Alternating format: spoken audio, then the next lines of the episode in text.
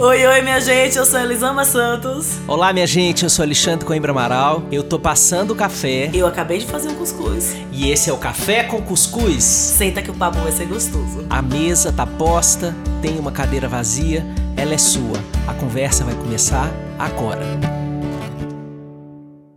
Olá, minha gente querida. Eu sei que você achava que isso já tinha virado xícara com cuscuzeiro de tanto que estava vazio de café e de cuscuz. Mas olha, bote aí o conteúdo, sente aí na sua cadeira, a mesa continua aqui, a cadeira continua vazia para você sentar. Tem muito café e muito cuscuz para rolar hoje, exatamente falando desse tempo de afastamento. E aí, minha amiga querida Elisama Santos, como vamos? Ai, meu amigo, Ai, que coisa boa, que coisa boa conversar com você, que coisa boa o tempo que a gente passa antes de começar a gravar o podcast. Não tinha aquele Ai, negócio, sabe de nada, inocente? É, sabe de nada, inocente. o tempo que a gente passa antes de começar a gravar. É, o Tiago é tem bom, um tricô é de bom. paz e aqui, aqui a gente tem o um tricô com cuscuz. É. Porque é um tricô o um negócio, viu, minha gente? Mas olha, minha gente, a gente quer contar para vocês o que aconteceu com a gente nessas semanas que transcorreram é, do último episódio para cá, e a gente vai usar essa experiência desse afastamento da gravação do Café com Cuscuz para a gente conversar sobre outras coisas. Elisama vai trazer o início do nosso papo. Vai lá, Elisama. Gente, eu vou ler um, um texto do Espartacus, que é um cara que eu acho muito bacana, e que o Xande me trouxe esse texto, eu não tinha visto, porque eu estou me afastando das redes, então estou tentando ver o mínimo possível. O Xande me trouxe esse texto e eu amei no nível, e eu acho que ele é um excelente pontapé para esse nosso papo aqui, para a gente desabafar sobre muitas coisas. Alimentar corpo e alma é mais importante que alimentar o algoritmo. Quando foi que o mundo digital se tornou mais importante que o real? Quando foi que colocamos as nossas necess as necessidades das redes sociais na frente das nossas? Essas são perguntas que eu, Espartacus, comecei a me fazer meses atrás, depois de passar mal por trabalhar demais e esquecer de me alimentar. Na correria, para não perder o timing das redes, perdi o timing do meu corpo, abandonando minha saúde em troca de likes e visualizações. Depois de sentir muita dor de cabeça, corri no supermercado para comer algo e desabei a chorar no meio da rua, sentado na calçada, decepcionado comigo mesmo por não ter conseguido aprender a cuidar de mim, como eu cuidava no meu feed. Mesmo depois de, ajudar a criar o arroba como crescer, um guia de saúde mental para auxiliar outros creators, o fato é que eu não estava conseguindo cuidar nem da minha própria saúde física. Principalmente em tempos de pandemia, a pressão para produzir me tornou um escravo de mim mesmo, fazendo com que o trabalho se tornasse a coisa mais importante da minha vida. Quando foi, quando foi trabalhar se tornou mais importante do que viver. Nossa, que texto, hein? Que texto. Essa, que essa texto. pergunta. Quando foi que trabalhar se tornou mais importante do que viver? É, eu compartilho tanto dessa sensação dos Espartacus. Eu tenho aprendido a me afastar um pouco mais das redes sociais. E, e o algoritmo, ele é bem cruel. Né? Para quem vive da rede social, o algoritmo ele é bem cruel. Eu tenho postado menos stories, porque o mês de maio é um mês, além de ser um mês de muito trabalho, por conta do mês da família, mês das mães, eu tenho meu livro novo para entregar até o dia 30, essa primeira versão do livro. Então, eu preciso focar, né? Não tem energia para tudo. Eu não tenho a Lisama para todas as coisas. Eu tenho que escolher o que é que a Lisama vai focar, o que é que eu vou dar conta aqui, para onde tem a Lisama e para onde não vai ter. E a minha escolha foi a rede social. Esse mês, ela vai ficar um pouco fazendo só o que é necessário e vindo para uma conversa ou outra. E os meus, as minhas visualizações, elas caíram de uma forma assombrosa. Sim, eu estou com um quarto, um terço da visualização das coisas quando eu posto nos stories, por exemplo. Tudo que quando eu estou engajada. A rede social ela te premia quando você está lá o tempo inteiro e ela te pune quando você se afasta. Quando a gente aprende a se alimentar disso, e aí pode ser tanto se alimentar financeiramente falando, né, de precisar dessa grana para pagar suas contas, como alimentar sua alma, o seu ego, o seu tempo, o seu espaço, né, o seu desejo de reconhecimento, o seu desejo de ser visto pelo outro. Com esses números, a gente fica refém demais de tudo.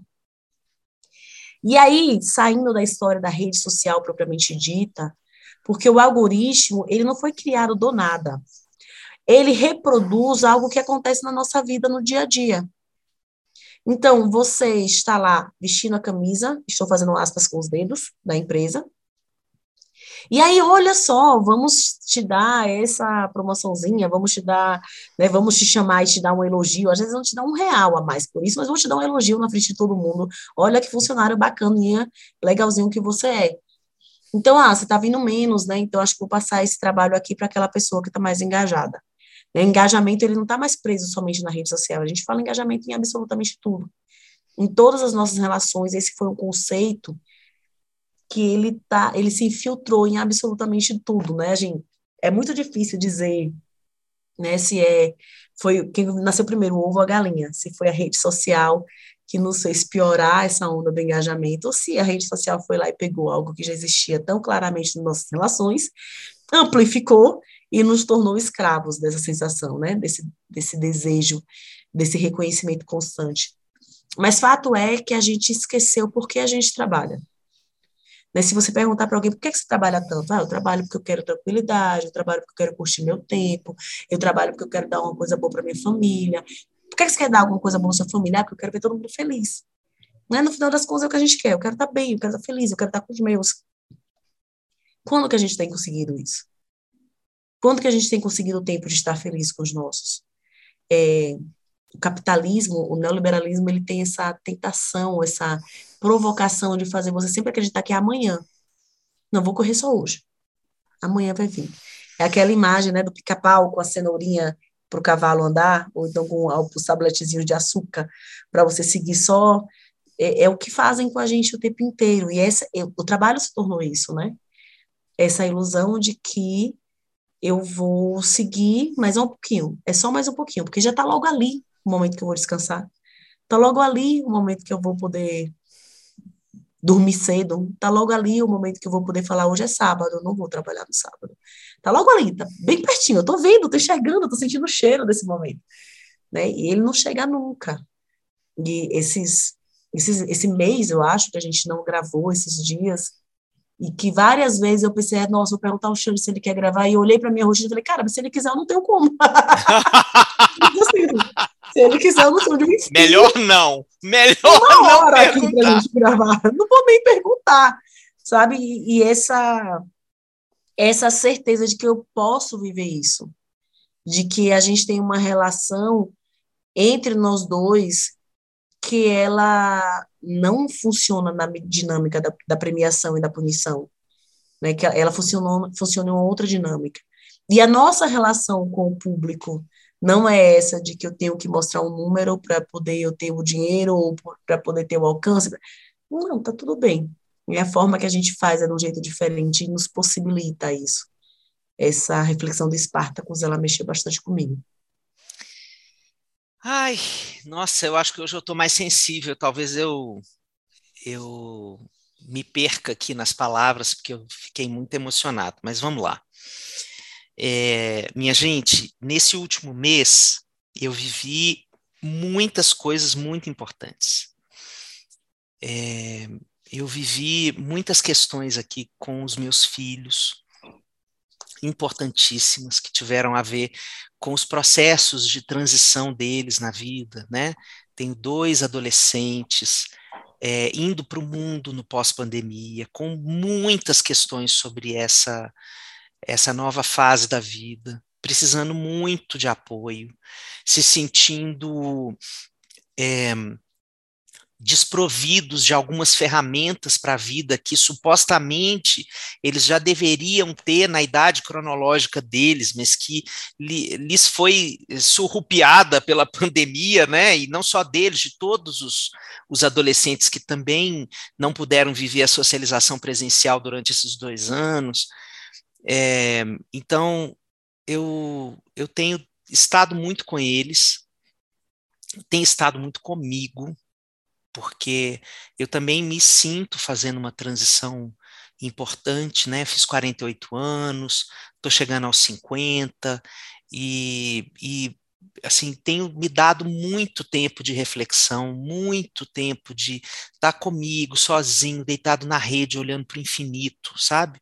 Olhando para o céu, olhando para as estrelas, é, dormindo, tenho dormido bastante, bastante. É, então eu sinto que eu estou numa transição mesmo, tanto do inconsciente, que precisa desse tempo assim dormindo, para produzir muito sonho e elaborar sei lá o quê, é, como também no consciente de estar tá, é, atento ao que está acontecendo perto de mim, ao que está acontecendo dentro de mim. E é, também eu quero ressaltar essa história que Elisama trouxe, que para mim isso é a coisa mais importante, que é assim, a beleza de você poder viver é, a vida escolhendo, escolhendo as pessoas com quem você está. É, eu sei que isso é um lugar de privilégio. Eu é, assumo isso. Sei que a maioria de vocês não pode escolher com quem vocês trabalham. Não pode escolher o chefe, não pode escolher o colega de trabalho, e porque tem o boleto para pagar no mês seguinte. É, mas eu também sei que é, às vezes a gente não se dá conta do que a gente tem, do que a gente já tem, não do que a gente ainda merece conquistar. Né?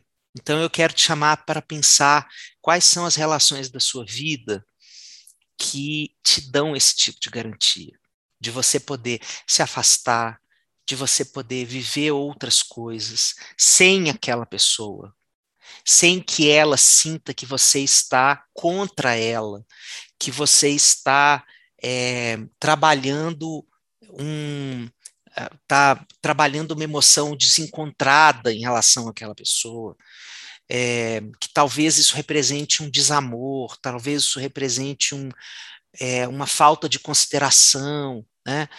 É, quais são as relações da sua vida em que você tem tranquilidade de poder é, dar uns passos sem aquela pessoa, sem ter que voltar pedindo desculpa por você não ter estado? É, é, na hora de voltar é que a gente presta atenção como é que são as nossas relações. Não é na hora que a gente se afasta, é na hora que a gente volta. Uhum. Se a gente volta com culpa, pedindo desculpa, é, tem alguma coisa aí para a gente olhar. Porque se você olha para o que você estava fazendo enquanto você se afastou e você diz, bom, não tem nada demais o que eu estou fazendo. Então, por que eu deveria pedir desculpa por alguma coisa que não é culpógeno. Né? Mas existem relações assim à nossa volta. E a, a nossa relação aqui, a minha relação com Elisama, além dela ser uma relação anterior ao café com cuscuz, o café com cuscuz é o resultado dessa história, é um dos resultados dessa história, né? É, além dela ser, portanto, uma relação longeva, isso aí já conta, mas ela é uma relação íntima. Então, além dela ser uma relação longeva e íntima, ela é uma relação de apego a prioristicamente seguro. A gente, como se a gente, no início da relação, tivesse combinado assim: vamos construir uma relação de apego seguro? Assim, já que a gente já sabe como é que é esse negócio, vamos nessa relação aqui, ó, apostar e agir de forma que a gente cada vez mais se sinta mais seguro um com o outro. É, não é com toda relação que a gente consegue fazer isso. Às vezes a gente descobre na relação esse tipo de segurança, mas eu sinto que eu e Elisama a gente fez essa aposta desde o primeiro dia, Sim. desde o abraço que ela postou uns dias atrás na rede social dela, que foi no dia que eu dei uma palestra com o Tiago, que hoje é, é parceiro dela do, do Vai Passar, e, é, e ela estava com a Helena bem pequenininha. Helena uhum. tinha quanto ali, Elisama? Tinha meses. Meses, né? Meses, ela estava é. num EVA, você estava com ela num EVA, assim, no chão, é, né? É, bem pequenininha, bem pequenininha. E ali a gente se deu um abraço, é, que selou muita coisa. E hoje a gente volta naquele abraço e entende o que estava acontecendo. Então, isso que a gente chama aqui de apego a prioristicamente seguro, eu estou inventando esse termo, não existe na teoria, é, é isso, a gente sempre apostou na, na construção de uma relação com muita verdade e com muita liberdade. Porque nós dois somos pessoas libertárias. Nós dois estamos construindo as nossas biografias para nos libertarmos de é, amarras que a gente já viveu. Sim. Então, nas nossas relações, né, no jeito de viver a vida. Então, a gente senta sempre e conversa dos nossos processos internos de libertação das nossas próprias amarras. As nossas conversas são tudo sobre isso. Então, Sim. a gente está o tempo inteiro, e com Dani é a mesma coisa, e com Isaac é a mesma coisa, é, a gente está o tempo inteiro trazendo essa perspectiva de como a gente pode se libertar. Né? E isso como um aprendizado contínuo. Então, a segurança que eu tenho nessa relação com a Elisama é tal que me permite fazer esse movimento com a certeza de que na hora que a gente voltar vai ser como se eu tivesse deixado ela ali na casa dela ontem, de carona Sim. de carro e voltado hoje para falar com ela por telefone. É, agora, isso que o Spartacus está é, trazendo no texto lindíssimo dele, né? E, e que Elisama comentou aí, é, eu quero trazer uma cena do Exaustão, do meu livro, em que a exaustão ela tatua a palavra engajamento. Né? Estou é, dando um spoiler aqui pequeno hum. do livro, mas é, essa é a tatuagem da nossa época, né? A palavra aqui está tatuada para tudo quanto é lado, né? É, como uma, uma premissa de que a gente tem que estar tá sempre em movimento. Sim. O engajamento é essa é essa máquina que a Elisama descreveu, né? É sombria porque ela não permite a luz do descanso, né? Ela não permite a luz da pausa, ela não permite a luz da quietude, a luz do silêncio, é, né? Do prazer. A gente tem que estar sempre ansioso, devedor, é, andando contra o tempo, correndo contra a própria energia que está cada vez menor, né? Então, é, eu queria muito dar um abraço no Espartaco, sabe? Eu fiquei com muita compaixão, assim, é, e acho que ele ele faz lindamente esse esse papel, né, de estar sempre à frente do seu tempo. É, não é à toa que ele é quem é, porque desde muito tempo ele nos ensina sobre o que a gente está vivendo né, como uma pessoa antenada com o tempo dele, com a juventude, mas uma juventude sábia, astuta, né, é, muito com muito compromisso com as próprias vísceras, assim, esse esse cara sempre me encantou pela capacidade que ele tem de antecipar para a gente coisas que a gente ainda não está colocando nome, já está até sentindo, mas ele já sentiu, já nomeou, aí ele transforma aquilo num vídeo, num texto, num conteúdo e pá, ó, está acontecendo isso aqui. Então, essa faceta dele é, de deflagrar as misérias do nosso tempo, né, é muito bonito, é muito bonito. Então, eu saúdo profundamente você, Espartacus, eu estou aqui com a fantasia de que você um dia possa escutar esse, esse podcast e saúdo profundamente você e desejo que esse seu novo projeto seja mesmo uma forma da gente construir esses avessos desse tempo louco e perverso. Né? Ou melhor, só perverso. Deixa os loucos lá, porque os loucos, inclusive, não vivem nesse tempo. Os loucos vivem lá tranquilos, né? lá no tempinho deles, muito mais saudáveis do que a gente, inclusive. Eles estão, os loucos estão olhando para a gente dizendo ha, ha, ha. sim, sim. É, é, a gente está Ai, você falou tanta coisa que, que mexeu comigo aqui, né? Mas eu acho que esse ponto de como nós estamos construindo as nossas relações para que a gente tenha a segurança de ir e voltar, ele é tão essencial. E quando a gente fala que a, o engajamento, ele não aceita o seu tempo de descanso, ele não aceita os ciclos da vida, né? Porque a vida ela é cíclica.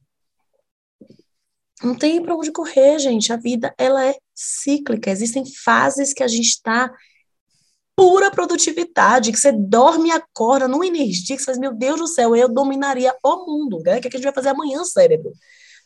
A gente vai tentar dominar o mundo. Mas é, tem fases que você não tá para isso. Eu acho que eu já falei aqui, eu tenho o privilégio de morar com uma vista incrível de muitas árvores.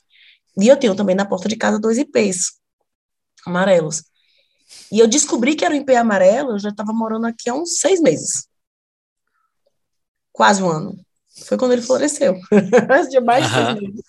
Quando ele floresceu pela primeira vez. E eu fiz, nossa, um ipê amarelo! Que coisa mais linda! A maior parte do tempo, ele não é tão floridão daquele jeito, tão lindão, tão incrível daquele jeito que, que você não tem como passar sem percebê-lo, sem se perder na beleza dele. Várias vezes eu olho aqui da varanda e as árvores, elas têm umas flores, algumas das árvores que eu vejo na minha varanda, elas têm as flores roxas e rosas, são as coisas mais lindas do mundo.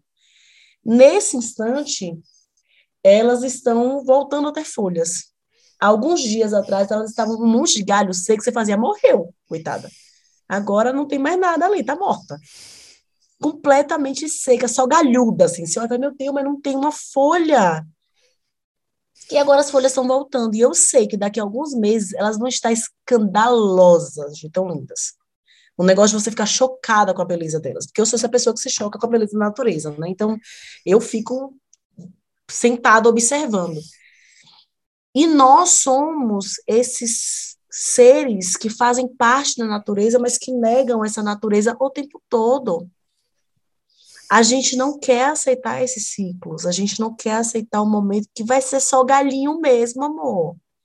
Que eu só tenho um galinho sequinho para te ofertar nesse momento. E vai ter um momento que eu vou ter flores ou folhas maravilhosas, mas sem flor. Vou conseguir te dar uma sombrinha, mas flor você está pedindo demais. E vai ter tempo que eu vou te dar um monte de flores incríveis e lindas para você se, se apaixonar pela minha beleza. Sabe? Mas a gente não quer. E a gente caiu nesse discurso violentíssimo de que é possível, basta você querer ser só flor. Basta você querer. É uma questão de esforço pessoal. Ser só a parte florida da vida ser só produtividade, ser só vamos estar aqui, não interessa o que está acontecendo, é questão de compromisso. Temos que estar aqui. A que custo, cara? A que custo? Tem coisa que eu vou conseguir, tem coisa que eu não vou. Em uma dessas várias conversas que nós tivemos antes de gravar, eu lembro de um dia que a gente ligou a câmera, e foi um dia muito especial para mim, amigo. E que a gente ligou a câmera para gravar e eu comecei a chorar. E eu falei, desabafei com você, e você falou, pois a gente não vai gravar hoje. E você vai ver o que é, que, você, é essencial e o resto você não vai fazer. E você me ajudou a olhar o que era essencial na minha rotina, o que não era, em questão de trabalho, para eu cortar. Porque eu estava tão imersa, tão mergulhada nessa loucura de eu tenho que produzir, que eu não conseguia nem fazer essa separação. E essa é uma das consequências nefastas do que a gente vive a gente fica tão mergulhado nas obrigações e tudo é tão importante, urgente, essencial, que a gente não consegue separar por nível de urgência e de importância, o que eu quero, o que eu não quero fazer, o que eu preciso, o que eu não preciso, o que é inevitável, o que é adiável. A gente está tão perdido ali dentro que não enxerga. Não consegue, não consegue. Às vezes precisa de outra pessoa para te segurar na mão e falar: opa, respira comigo. Vamos ver o que é importante aqui para você.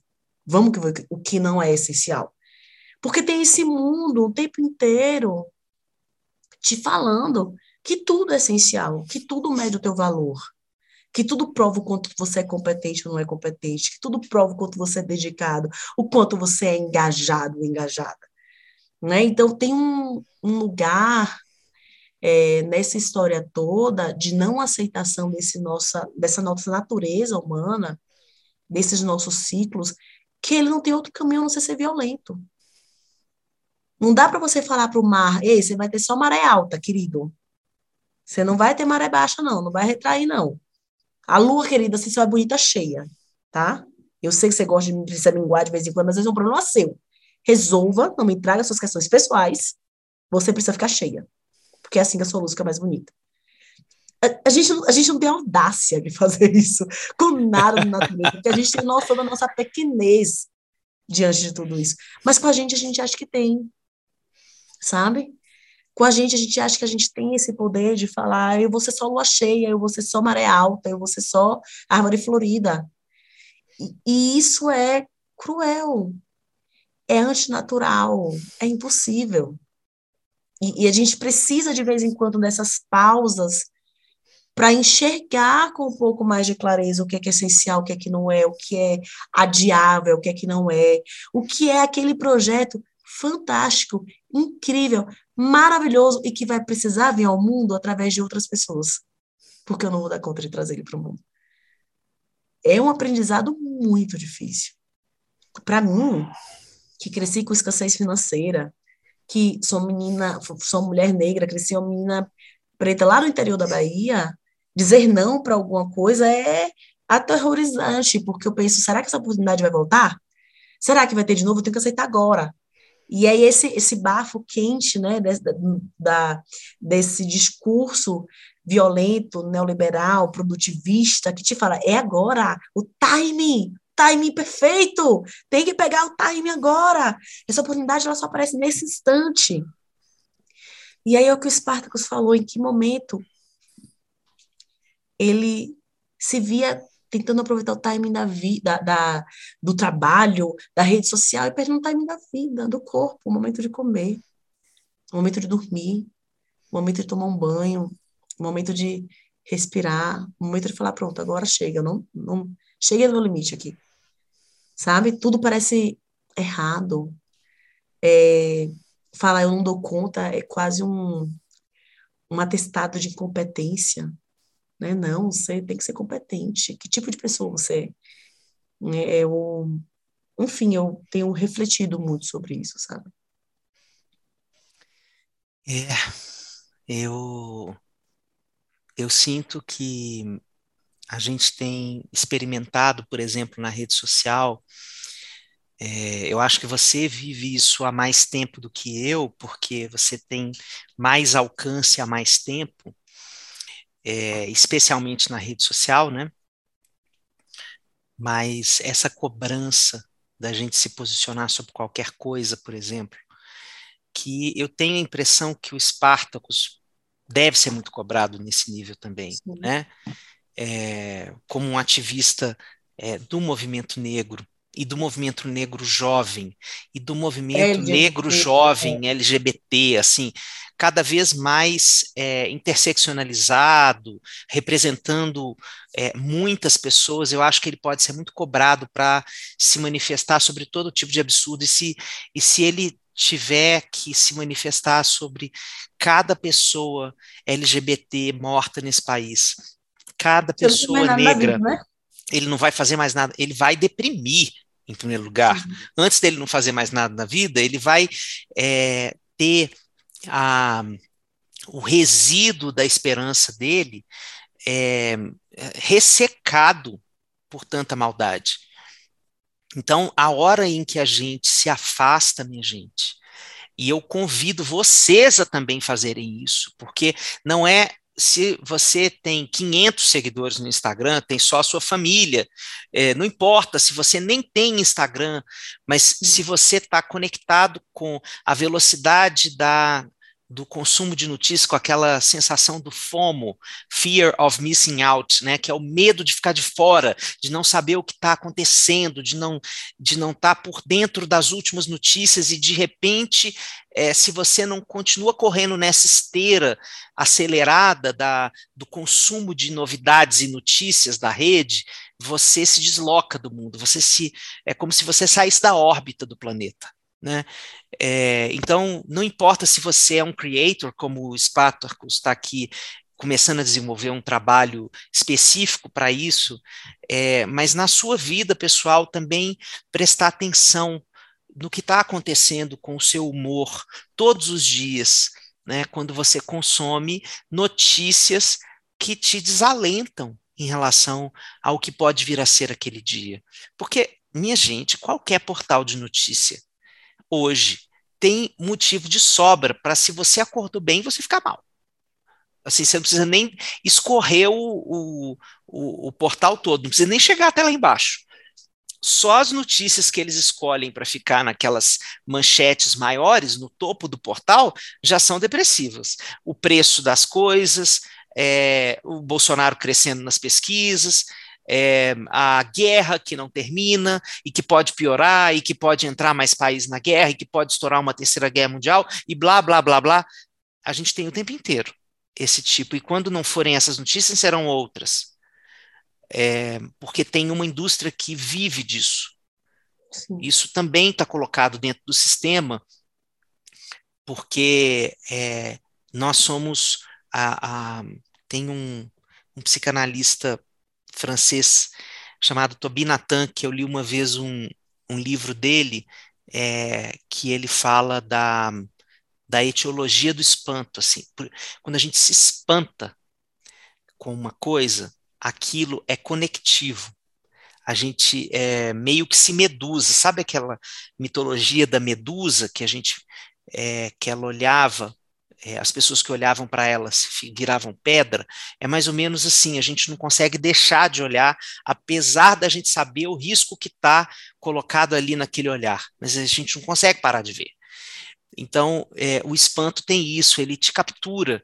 Então, é, se essas indústrias todas da comunicação, da rede social, elas precisam capturar a sua atenção, então elas vão capturar o seu espanto.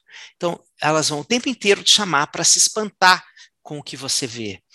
É, então a única coisa que você pode fazer, minha amiga, meu amigo, minha cuscuzeira, meu cuscuzeiro aqui, uhum. fiel, é o seguinte: desligar, sabe? Desligar. Desligar e fazer outra coisa. As coisas que a gente fazia antes da gente ter rede social, né?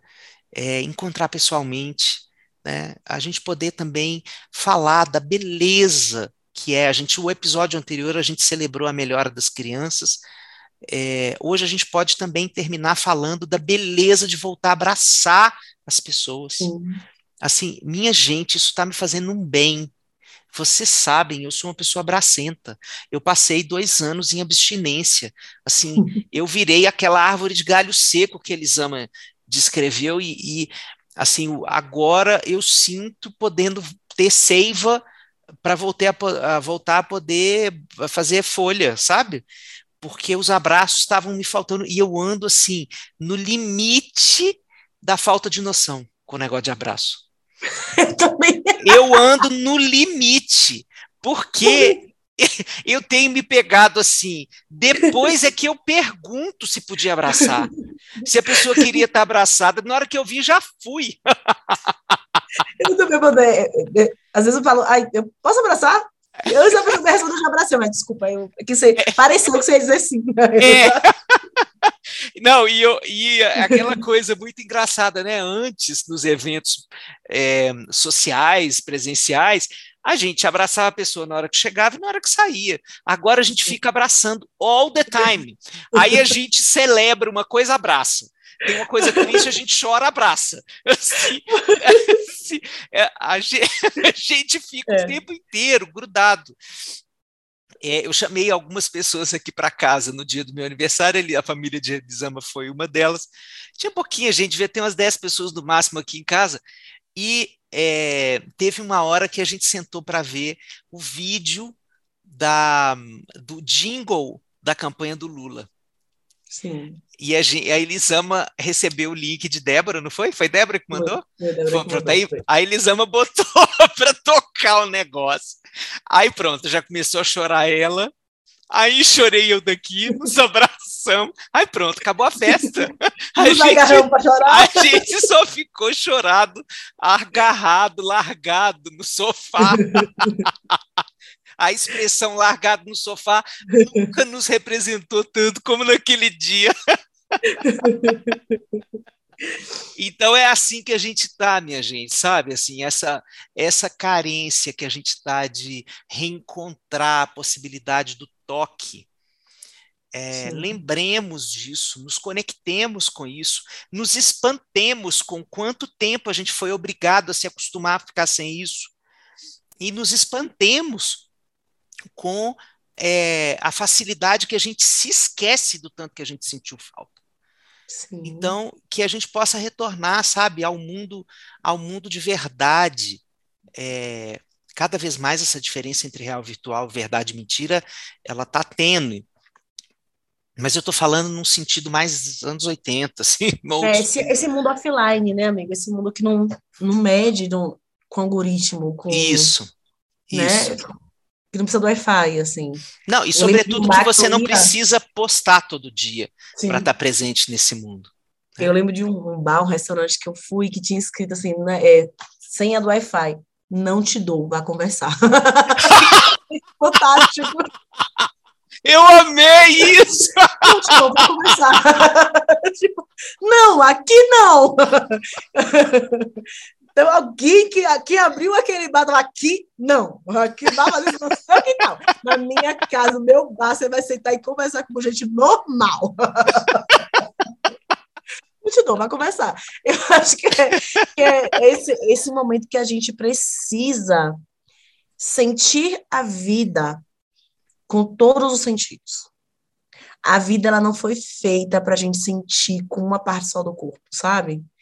Porque a rede social, o algoritmo, essa tentação do, dos números, a gente sente é, são os olhos, né, ou os ouvidos, é aquela, aquela atenção, não, a, a vida precisa de, como você falou, do toque, do cheiro. Do gente, cheiro. não tem, tem nada que, eu, eu sou uma pessoa que ama cheiros, eu amo cheiros, eu, eu amo perfume, eu amo cheirar as pessoas, eu cheiro da, cheiro da pele da pessoa, eu amo cheiro de bolo, cheiro de comida, acho que é por isso que eu gosto tanto de comer. Eu gosto do cheiro, eu faço tanta comida porque eu amo o cheiro da comida saindo da, do fogo, sabe? Assim. E, e olha, eu sou baiana, né, gente? A gente fala um cheiro. Deixa eu só vocês. dizer uma coisa para vocês. A comida de Elisama cheira. eu, eu não tenho como. A gente não dá para fazer áudio descrição de cheiro, né? Não sei fazer não isso. é, não sei. Mas eu só posso dizer para vocês que é um cheiro bom, viu, gente? Olha, vou lhe dizer uma coisa. É aquele. É a comida de Elisama é aquela comida que tinha no desenho animado da nossa época, que a pessoa ia voando, o personagem ia voando, assim, tipo uma onda no cheiro. Vocês lembram dessa cena? Você lembra, Elisama? Lógico. Pica-pau tinha o tempo inteiro. Pica-pau tinha o tempo a inteiro. Fazer uma mãozinha, assim. Isso, exatamente. então a comida isso, de Elisama é tá essa A gente está desaprendendo, sabe? A, esses pra... a viver esses prazeres que eles são mais do que estar fechado olhando para um, uma tela. Esses prazeres que estão além da tela, o prazer do toque, o prazer, o prazer do cheiro, do gosto, sabe? Da, da gargalhada, daquela gargalhada que você está olhando. Esses dias eu me vi é, mandando uma mensagem, alguém mandou alguma coisa, e aí eu rio, ah, gargalhei alto. E aí eu escrevi, gargalhei alto. Aí eu, e parei, eu pensei, cara, se eu tivesse presencialmente com essa pessoa, eu ia, minha gargalhada ia dez vezes mais escandalosa do que eu fiz aqui, sabe? Então, assim, a, essa vida do gargalhei alto, eu gargalhei alto mesmo, e eu bati as mãos na minha perna, que nem eu faço, e eu, ah, que a gente não faz nesse nível de intensidade. Do, de quando a gente está numa conversa, quando a gente está no olho no olho, quando a gargalhada de um, do outro alimenta a sua, e aí você começa a rir, outro começa a rir. Segundo a Helena, nós temos as gargalhadas mais escandalosas no mundo, é, Alexandre e eu. eu, filha, filha, você sabe que a mamãe ama gargalhar. Eu sei, mamãe, quando você e o tio, o tio Xande rir, a gente consegue ouvir lá fora. É muito bom. e eu acho que a gente pois é, digamos que né? descrição né? é, um, é uma coisa que veio faltando é, nas nossas gargalhadas. Um pouquinho. um pouquinho. E, e é isso, a gente se perde de, desse lugar, sabe? Como o Spartacus falou que ele esqueceu da hora de comer. Porque a gente se esquece de ouvir todo o resto do corpo fica preso nessa maldita dessa cabeça, processando informação do que está chegando. E tem coisa que tem hora que tem que desligar essa cabeça. É o corpo, é sentir, é cheirar, é beijar, é abraçar, é, é chorar junto, é, é tocar, sabe? Eu amo brincar de massinha de modelar com as crianças, eu amo sentir o toquinho, amassar aquele treco ali. Então, tem um, um lugar desses prazeres da vida que a gente está perdendo, buscando esses, esse engajamento, buscando. Ah, eu vou curtir isso aqui, mas eu vou curtir isso aqui daqui quando eu conseguir tal coisa, quando eu conseguir aquele projeto, quando eu conseguir aprovação naquele concurso, né? Essa valorização do, ah, estude quando eles dormem, né? Trabalhe enquanto eles festejam. Não, amor, vai festejar, vai para a rua. Não cai nessa história, não é assim que funciona a vida, sabe? Acho que é isso, né, amigo? Eu acho que é isso. Eu acho que é isso porque é, depois que a gente já riu tanto, já deu tanta gargalhada, eu tenho vontade só de trazer coisa boa. Quero terminar esse nosso episódio com Pedro Salomão, um jovem poeta, sei lá quantos anos o Pedro tem, vinte e pouquinhos. Mas é vinte e pouquinhos mesmo, ele é muito jovem. Eu li o primeiro livro dele, que é uma lindeza, que é Eu Tenho Sérios Poemas Mentais, e publicado pela Planeta, Sim. e fiquei, é, muito, ele é muito é, bom poeta, e ele é um, ele escreveu agora um livro chamado Querido Coração, Cartas de um Poeta para Emoções Doloridas.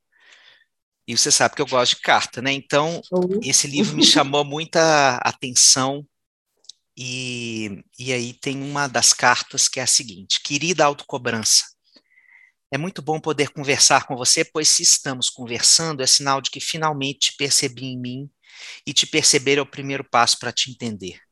Eu passei a vida achando que as pessoas me cobravam algo, mas depois percebi que, na verdade, a cobrança era toda minha. As pessoas não esperam nada de sobre-humano de mim. Tem um juiz bravo e punitivo dentro de mim que, embora seja extremamente compreensível com tudo que os outros fazem, cobra de mim uma conduta irrepreensível.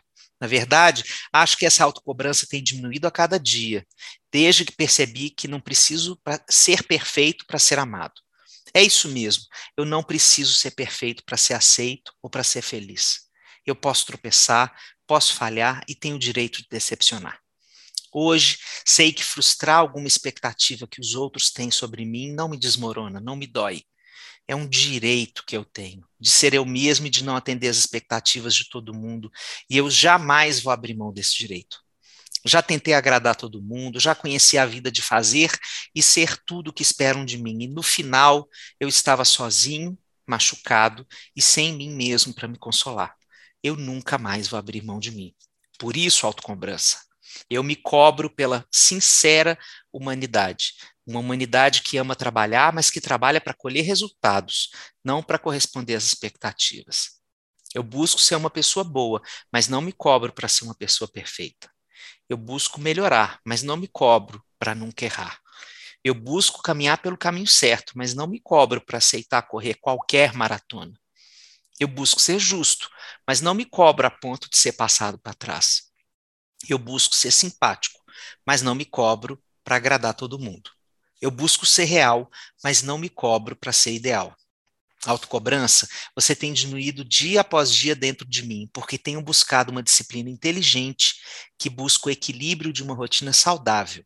Eu abro mão de muitos prazeres momentâneos para colher consequências positivas a médio e longo prazos condicionando minha vida para um caminho melhor. E tenho percebido que isso é justamente o oposto da autocobrança punitiva que vinha tendo. Fazer boas escolhas é como plantar boas sementes em minha vida, que devagarinho vão germinando e me proporcionando uma existência cada vez mais colorida e aceitável.